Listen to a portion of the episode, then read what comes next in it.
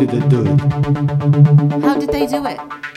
You're listening to the How Did They Do It podcast with Kostas Panayiotou.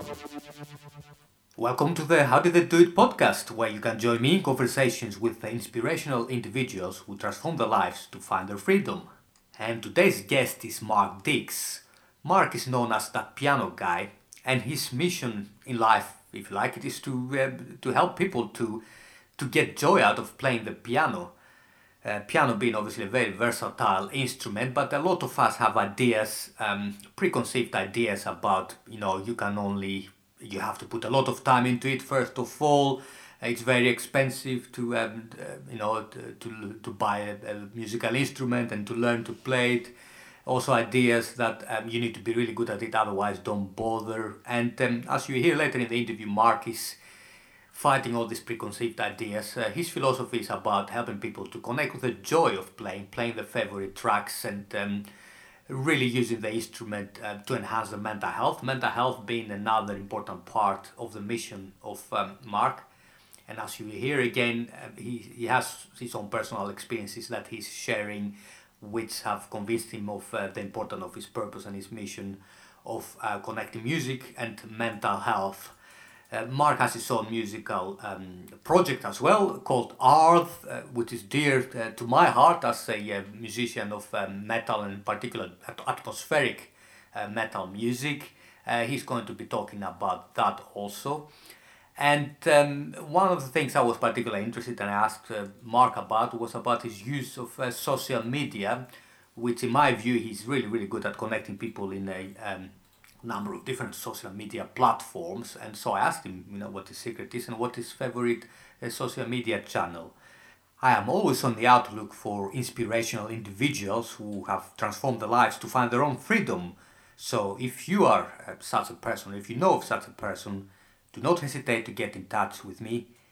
Email me at kostasthecoach at gmail.com and likewise, follow my blog at uh, kostasthecoach.com for uh, related topics that inspire people just like you to find their freedom, accountability, and purpose, and to banish stress and overwhelm from their lives. Hi, Mark, and uh, welcome to the How Why Did They Do It podcast. Rather, hello, how are you? I'm good, Kostas. Thanks for having me. Yeah, you see, it's still a young podcast because I, even I don't get the name right yet, but we are getting there. So, um, I mean, we've spoken uh, some time ago and we had a conversation. I know you quite well, obviously, but um, my listeners don't necessarily know you know the wonderful things that you do. So, can you tell us, perhaps in a few sort of words, uh, what you do, what your current emphasis is, the things that you love, what you're passionate about? Thank you. Yeah. So, I, I kind of have these different com- compartments of my life. So, I'm, I guess, most known in one area of my life as that piano guy. That's my hashtag, uh, piano coaching um, for clients across the world remotely with online courses that they can um, watch and consume whenever they want. I specialize in helping adult beginners, people who've always wanted to play and thought that they would never be able to because someone once told them their fingers were too short or other such nonsense. Um, so yeah, they're uh, my kind of tribe. That's one thing that I do. Um, and then I run a, a, choir company called Sing United. I've been running community choirs for more than 20 years. Again, really sort of passionate in helping amateurs and people who just have a passion for getting involved in music to uh, achieve their sort of musical dreams and be able to perform on stages and get involved with music in that way. Um, and then I'm a, a, musician myself and create my own music. I've got a, a project or a band, as you may wish to call it, called Arth. and uh, that's a, a doom metal project, which is the kind of music that's kind of very close to my heart. So yeah, three very different and very distinct areas of my life. That's what I do. Yeah, and that's what I find so fascinating, and that's why I, I, I wanted to have another chat with you because you, you're one of the persons I know who actually has a quite wide range of activities. But all in all, I do feel there is some clear purpose coming out of them. Music is always there, it's a big part of it. Piano, more in particular. So let's start with that, and mental health is the other one, so we can go into that later. Um, but you know why? Piano there's like thousands of instruments out there. You know you're clearly passionate about the piano. What is it that makes it such a different instrument you think? Um i mean so piano for me was obviously something that was there from the beginning. I was i was five when i started playing it. So i i don't really have a memory before piano. You know piano is just is what i do. Um I wasn't forced into it at all. There was a piano in the house. Both my parents had tried to play, but hadn't really been very successful at it. But the piano was still there, and I seemed to be quite interested in it from a from when I could start to reach up to the keys as a young child. That I could get a sound out of it, and they sort of decided to see, you know, let's see see if he responds to lessons with any pressure and see what happens. And you know, I took to it really really quickly. So I don't I don't remember choosing piano as such, um, but I guess in some ways I did. Um, it was just something that was there, but I, I clearly had an affinity for very quickly. Um, I think as I've sort of got older, I did play on other instruments. I started playing viola when I was eight and got my my grades and my examinations in that as well. But I found with viola, I was having to really think about it. That was, I was having to concentrate, and uh, and with piano, I didn't really feel like I was having to try as hard. It just seemed much more natural to me. I, I felt like I understood it more. As viola was hard. I, I, could do it, but I was it didn't feel natural. It was it felt like a bit of a struggle, even though I got reasonably good at it. Um, and I, I always wanted to play guitar. I guess from when I first sort of discovered rock music, like a lot of teenagers did. Um, and I taught myself on a battered old acoustic guitar, like I guess a lot of kids do. Um, and again, I, I, can functionally play guitar. I can play rhythm guitar. I was never going to be a lead guitarist. I, I never sort of got into the the sort of the shredding lead lines or anything like that. I was ne- I was never good enough to do that, but I can functionally play rhythm guitar well enough to do you know most things that I want to do.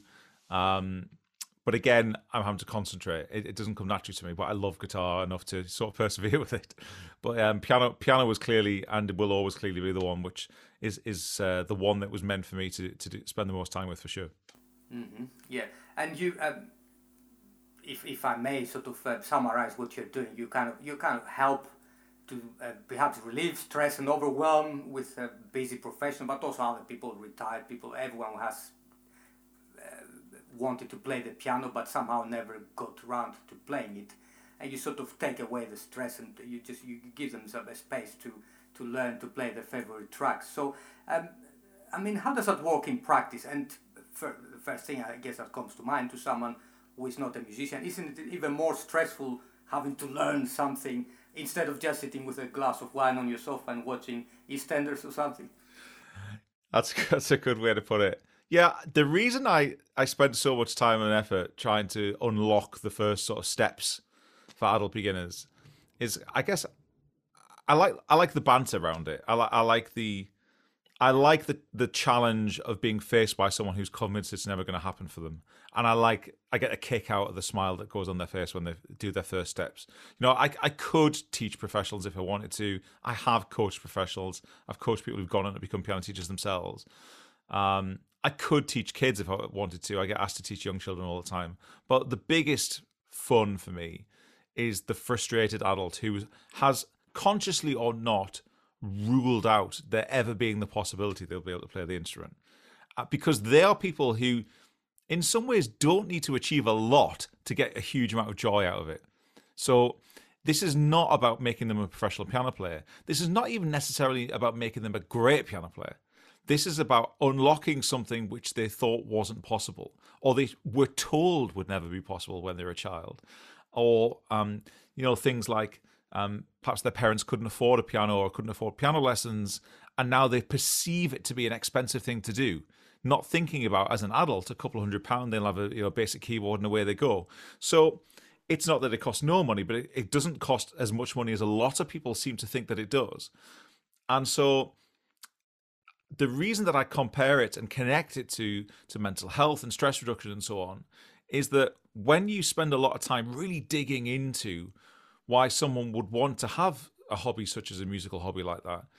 It's not because they want to become a professional at it. They've got a career or they've had a career, like you say, if they're retired. This is just for joy. This is just for enriching their soul. This is just for something that is something a little bit different instead of just watching the telly every night or whatever they might be doing. And their their goal is just that that joy, that that first step, that that the the unlocking of that barrier that they never thought would be possible for them.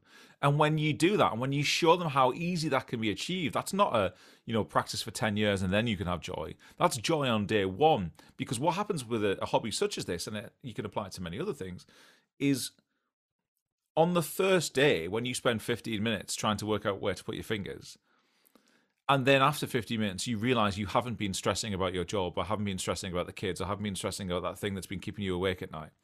That is the joy. That is the goal. It's happened just because you've given yourself permission to have 50 minutes for you. And by having that, and 50 minutes a day is like my mantra. By having that 50 minutes a day, in terms of you know when people use the same language or I use the same language for this as people talk about a morning routine or the importance of journaling or yoga or physical exercise or breathing exercises or whatever it might be. The importance of having these life enriching things which can be physically and or mentally beneficial to us. That's how I frame having a musical hobby. And I tell all my clients to never, excuse me, never, ever, ever use the word practice. I don't want to hear them talk about practicing the piano. I want to talk about them playing the piano because play is a reward. Play is something that you get to do for fun. Play is something that you can do to unwind. Practice is another job, another chore, and something that's going to go on the to do list and be forgotten. So I want them to call it play, not practice. Yeah, and when, it's a word, it's a quite loaded term as well. Isn't I remember from my as a piano player myself, it's this whole idea oh, I need to practice for tomorrow, for or for the exam, or for whatever. There's always, even though it's playing, it's always associated with hard work, with with performance. It's a task. And it's a task, absolutely, yeah.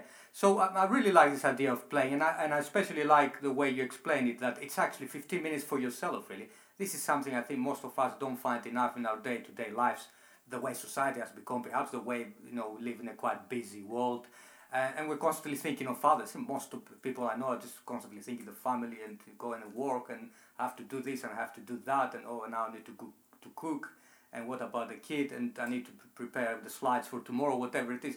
And, and that's actually 15 minutes where you can actually, li- or, or longer if you want, where you can literally take that time for yourself, isn't it, and not uh, worry about anything else. And it's your own space that you create. It's some sort of meditation, really, isn't it?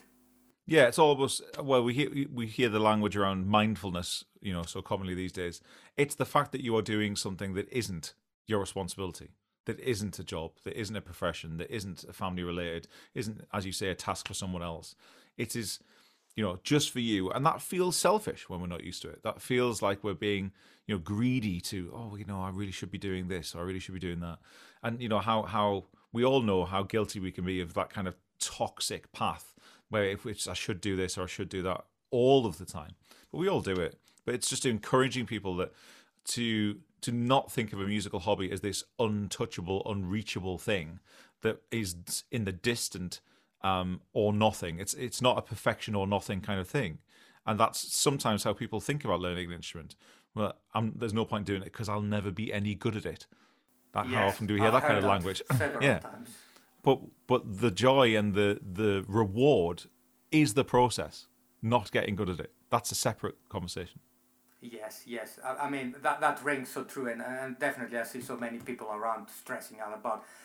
My wife, for instance, she learned. Uh, she wanted to learn the violin. That was her dream as a kid, and, and just for some reason, you know, our kids start to think of these crazy ideas and and in her head she said as a kid the idea developed oh I, I don't want to ask because that's going to be another course and it's going to be a burden on my parents so she regretted never really learning the violin and when she started to uh, decided at the age of 30 or 35 when it was to to actually learn the violin it, it just felt like she didn't have the motivation anymore is it a bit different for the piano compared to other instruments you think because for the violin it sounds to me you still you kind of need to learn the technique first, isn't it, before you can actually play your favorite tunes. In the piano, perhaps you know it's much easier. Would you say? Uh, well, I think there are pros and cons. I've had this conversation with people before about whether a piano is an easier or harder instrument to learn to learn to play on. the The major benefit that the piano's got is that anyone can get a sound out of it because it's just ready to go. You know, when we think of your young children in a hotel running over to a piano that's in the reception way and hitting it, and all of the adults are upset by the sound, and all the kids are entertained by the sound.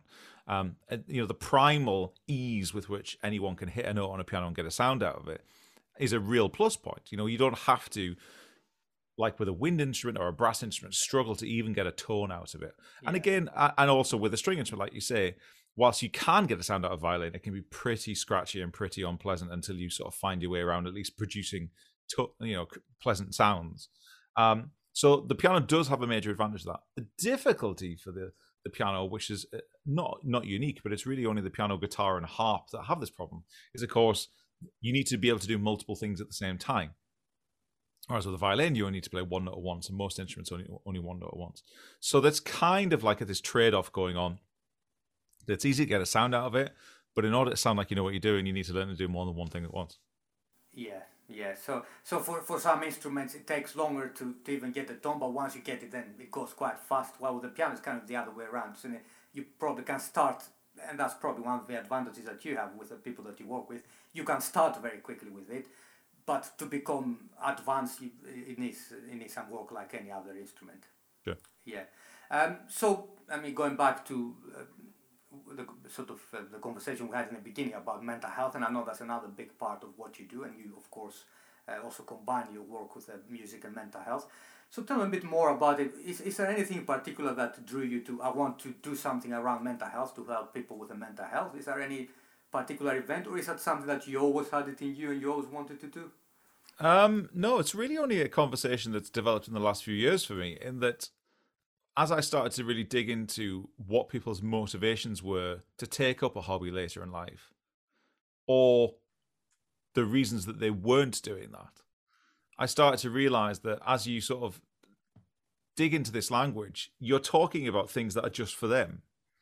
And when you think, when you, as we've already discussed, when you're talking about um, doing something that's just for you, that is so often intrinsically linked to well-being you know doing something that's going to improve our life that's going to enrich our life and whether that's a physical exercise or something that we find mentally enriching or something that, that ticks both boxes um, people when you really sort of um, approach a musical hobby with that as your forefront with that as your aim with that as your goal then you realize that you're using very much the same conversation as as you are do uh, as as we are in terms of you know as i say physical exercise or, or meditation or just the, the importance of looking after ourselves mentally and having some kind of release of a pressure valve in something that we do to that that can allow us to just not think about our stresses for for, for a short period of time um, so that was kind of the starting point for me. It was really sort of asking people why they do do it or asking people why they don't do it. And as you really start to unpick that,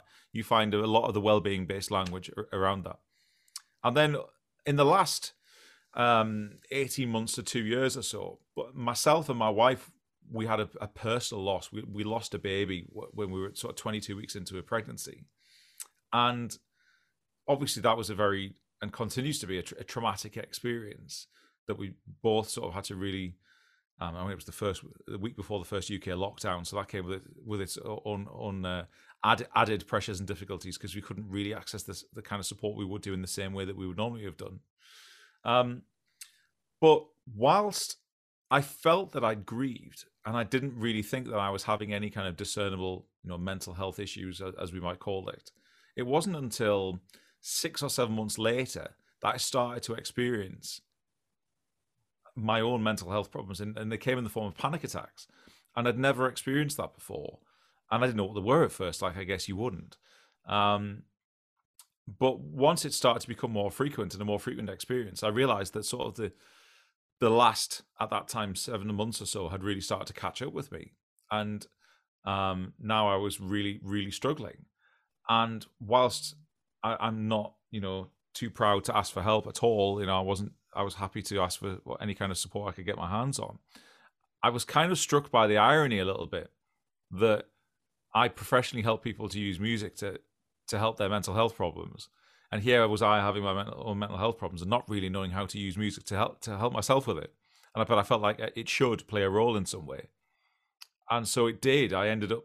Um, my brother-in-law and sister-in-law had a, na- got a star named after Laurie, our daughter who we'd lost. Um, and we didn't know anything about it until this star chart arrived in the post with the sort of coordinates of where we could find this star in the Andromeda system, which obviously was really moving and really a lovely, a lovely thing for them to do for us. But at the time, I was writing this Arth project, um, and I, I tend to write music very much bit starting with improvisation. I tend to just noodle away at the piano and record it all and then listen back to it and pick out little snippets and then start to try and piece the snippets together. Um, so I, that tends to be how all my music comes. But um, three o'clock in the morning one morning, I just suddenly woke up with this idea that I wonder what those star coordinates would sound like if they weren't the coordinates of a star, if they were the notes of a scale. And if that was the notes of a scale, what does that tune sound like? And if that's the if that's the tune, then what are the chords? You know, what chords can I put underneath it? And I sort of created this sort of uh, idea for a melody, and so I went for a run the next morning. I was just looping this melody round and round in my head, trying to work it out as to what chords would fit underneath it as I was running. And you know that unofficially became in our house known as Laurie's theme, um, and that was it's not a song about Laurie. As you know, the album is about the bones of St. Cuthbert and their journey around the Northeast for 200 years after he died. But um, there's a melody on the last track of the album, which is, you know, to us, Laurie's theme. Um, and that was, that felt really, really therapeutic to me. That, and every time I hear it, I almost break down hearing it because that is so deep, deeply entrenched in who we are and our story. Mm-hmm. Um, and you know, I even so much as I was, I had a guy come and play lead guitars on the album, but I said, you know, for that track, I'm playing lead guitar because I'm playing that melody. I don't care how many takes it takes me. I'm pl- I'm playing that melody because I, I, need to. And I, I, was trembling like anything trying to record in the studio, but I did it, and it didn't take that many takes. But I, it was really super emotional to me, and I had to go and have a minute after I'd finished. But it was, it's really, I'm, I'm kind of pleased that I found a way for that for music to have played its part because you know that's now immortalized on you know CD and vinyl, and that will always be there. And n- no one else really needs. I, you know, I speak about it in opportunities like this, but no one else really needs to know about it. It just it's there. It's the last melody you hear at the end of the album as well. It sort of comes back and it just sort of fades off into the distance, and that's that's really beautiful that we've got that. So very powerful. So and well, blimey, that's a strong story. So I'm, I'm looking forward to hear the album um, even more now. Um, and, and just, I mean, just to say from my perspective, how I agree with you how strong and powerful the, the power of music is when it comes to your mental health because um, similarly, you know, lockdown has affected us all in different ways. Um, and I used to have a business, um, quite open about it, the beauty business which just went bust basically, especially the lockdown came and completely killed it off. So I sat at home a bit sort of depressed, not knowing what to do, so I started writing music. So uh, that, that's how I recorded my first solo album. So just piano music, instrumental, and it's kind of I let the music just express the feelings really, rather than sort of me trying to put it into words. It's quite therapeutic, isn't it, music? Because it, it, it, it sort of uses so many different parts of the brain, and whether you play music, whether you um, you know you write music, whether you listen to music, I feel it always has a therapeutic effect. So I can t- totally see how you know that link with uh, mental health and music works. Yeah, absolutely. It's it's it's a very powerful thing. I think we sometimes forget because it's just so easy to have on the background when we're doing something else. Mm-hmm. Um, we don't often always pay attention to it, but um, yeah, I'm.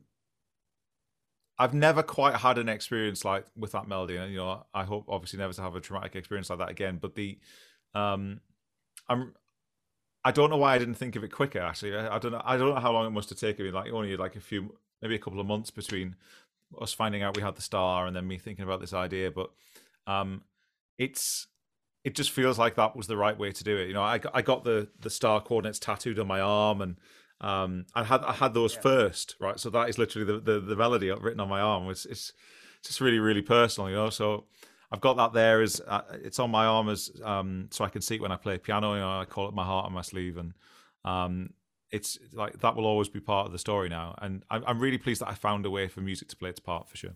Yeah, yeah, it has a strong symbolism as well, isn't it? So the, the metaphor almost as well that you, like you say, you kind with you again shows the, the power of the power of music because it's so abstract and, and you can actually use it in, in, in sort of in such a way to, to make something meaningful which perhaps cannot be expressed by words in, the same way. So thank you for sharing this. That's all right. And what's interesting to me is it's such a soaring melody when you hear it, and it's it's almost like it was I was going to say written in the stars. It's ridiculous in the context, but um, it sounds like it was just meant to be there. It's because it's like a really triumphant melody at the end of the album, yeah. and um, yeah, there's there's something really sort of the stars aligned there. Yeah. So we started talking about Arth, your project. So might as well I had a question about that. Um, you know, I mean, you you you mentioned earlier it's a doom metal project. I feel it's quite um, from what I've heard so far, it's, is music that probably would be appreciated by more people than just the, the, the people who are into doom metal music. I guess the thing that I'm interested in, there is a lot of history there, you know, local history from Northumberland, and there's a certain legends there and based on some quite important literature, um, you know, known in the area. And, you know, what does that mean for you, that, that connection to your, to the place where you're coming from? And just mention it because sometimes this stuff takes a bit of a pejorative um, term, isn't it, when people start talking about um, nationalism and things like that and all being proud of your country.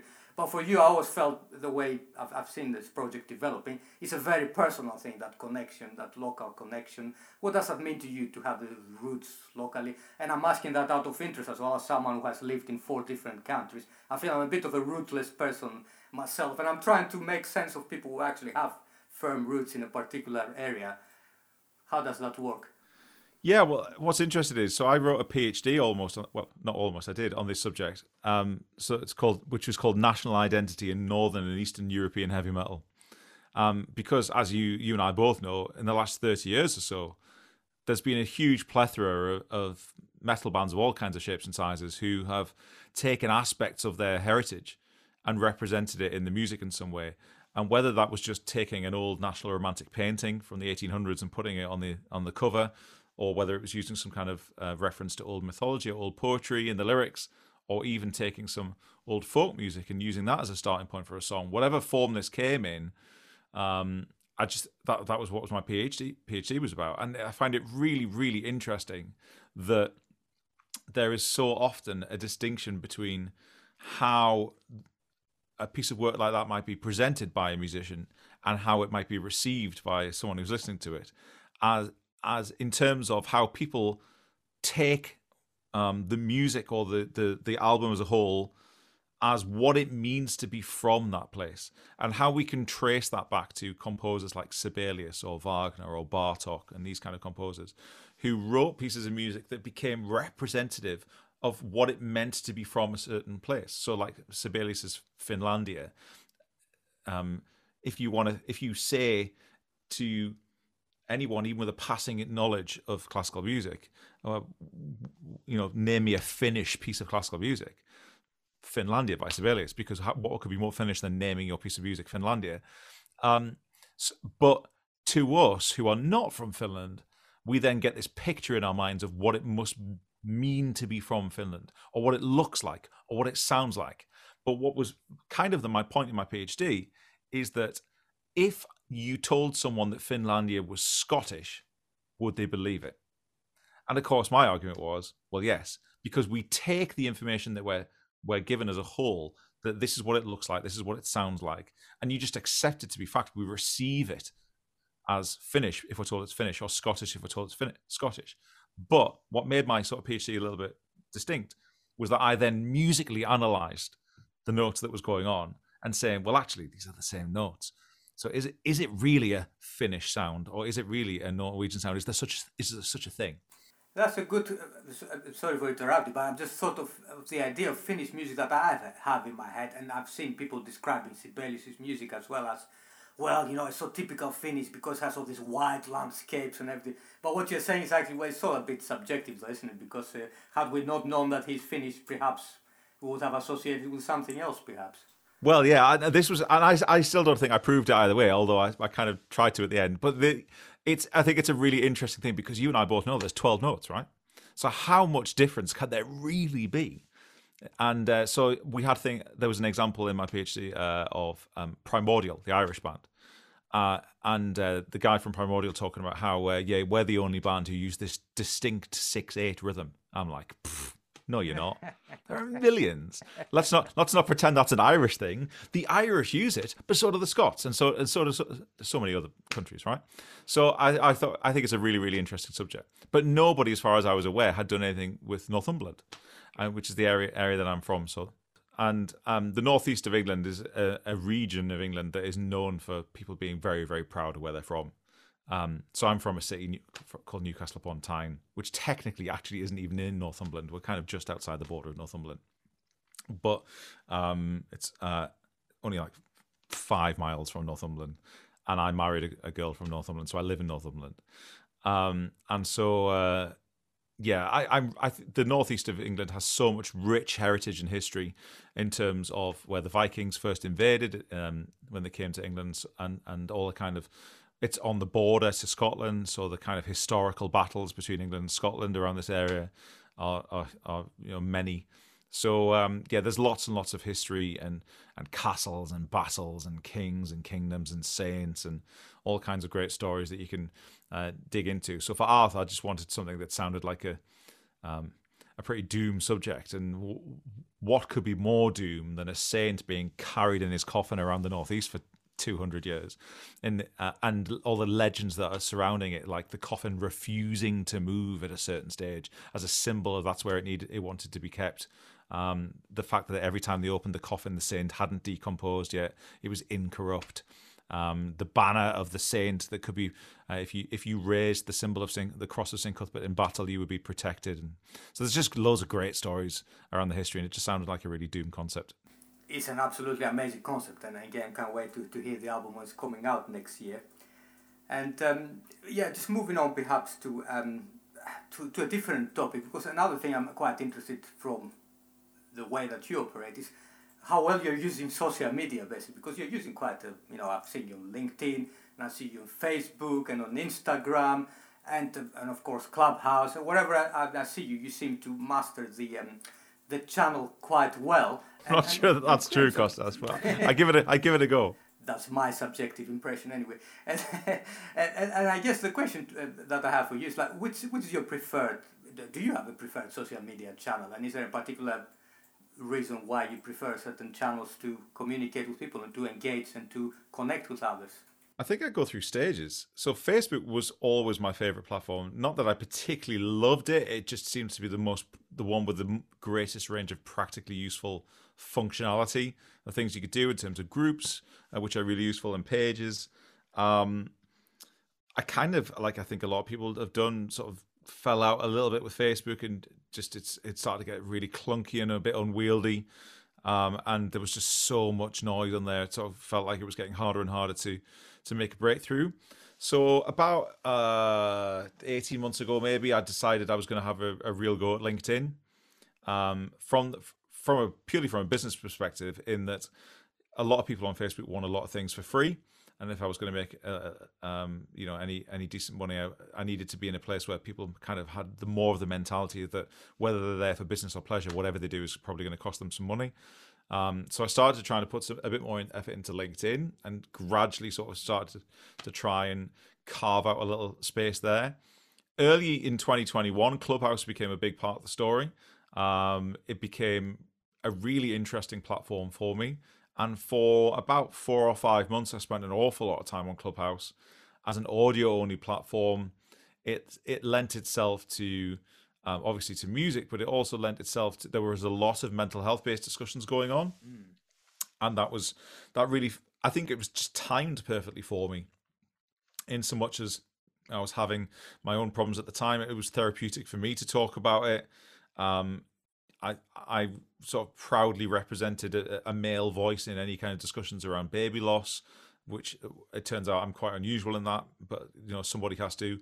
So um, I, I, I went through a real love affair with Clubhouse, and I've fallen out with that over the last few months because I I just it got so repetitive.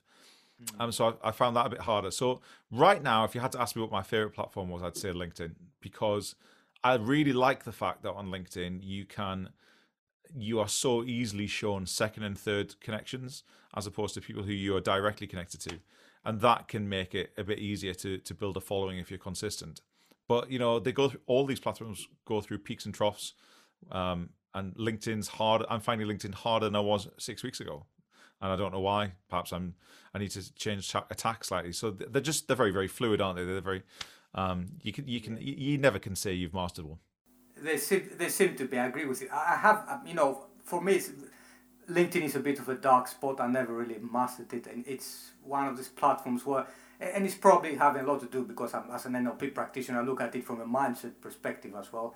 And my mindset is I associate it too much, you know, with serious people, with you know that that businessman with a suitcase coming to do business. I always had that sort of idea of LinkedIn of people trying to uh, to be serious and, and, and somehow like not being very relaxed. But actually, that's not the case in it because it's what you make out of it. You can actually uh, tailor to, to your personality like anything else and find your authentic voice in every platform. That was its traditional um, sort of standing. You know, it was very, very much a professional business platform. And there are still plenty of people who complain if you put something personal on there. And we just call them the the, the LinkedIn police. You know, The LinkedIn police. Thi- this is not this is not Facebook. I, I I have people write that on my on my content. This is not Facebook. Brilliant. Yeah, and Yeah. Well, feel free not to follow. That's what I always say to, to people. Um, and also in terms of uh, going back to Clubhouse, yeah, it was a wonderful discovery. It does feel, uh, it has served its purpose, and it does feel now Facebook and Twitter, they all want to have their own, they started to launch their own audio rooms as well, isn't it? So everyone wants to uh, take over. So uh, these things are fluid and change the whole time, so which I think is, is fair enough. Um, okay, so Mark, I mean, um, unless there's anything else that you feel I didn't ask you today, uh, but you know, it's always such a pleasure talking to you, and it's always exchanging views and, and, and hearing about the work that you do, the music that you play, all the topics that you're interested in. Um, where can people find you online? What's the best place for someone who would like to know more about playing the piano? Um, and perhaps if someone wants to hear more about your music, where can they find you? Yeah, so as I said at the beginning, you know, very compartmentalized different parts of my life. So if you want to find out about the piano stuff, then you can pretty much put the hashtag that piano guy into any any social media, and hopefully you should find me. Uh, the website is thatpianoguy.club. Um, if you are interested in uh, finding more about why uh, learning to play the piano is not the impossible thing that you think it is, um, and then on the different uh, side of my world, if you want to uh, find out more about the Arth Project, uh, then search for well, it looks like ARD. The D has a little line uh, through it. Uh, Ard Northumbria um, on Facebook or Instagram, and uh, you'll be able to find me there. Ard Northumbria. Yeah, and that Northumbria is kind of essential, isn't it? Because otherwise the algorithms got a bit confused with that weird. Yeah, absolutely. and- It's very difficult to try and get tagged anywhere with three letters. So uh, yeah, Ard Northumbria is the uh, web address for both Facebook and uh, Instagram. Brilliant, excellent. Mark has been an absolute pleasure. Thank you very much. Appreciate it, Kostas. Thank you. Were listening to the How Did They Do It podcast with Kostas Panayotou. Should you have a story you would like to share about how you found your own freedom and clarity of purpose, then please email me at kostasthecoach at gmail.com. Likewise, you can follow me on kostasthecoach.com website for weekly articles helping and inspiring solopreneurs to find accountability, freedom and purpose in their lives.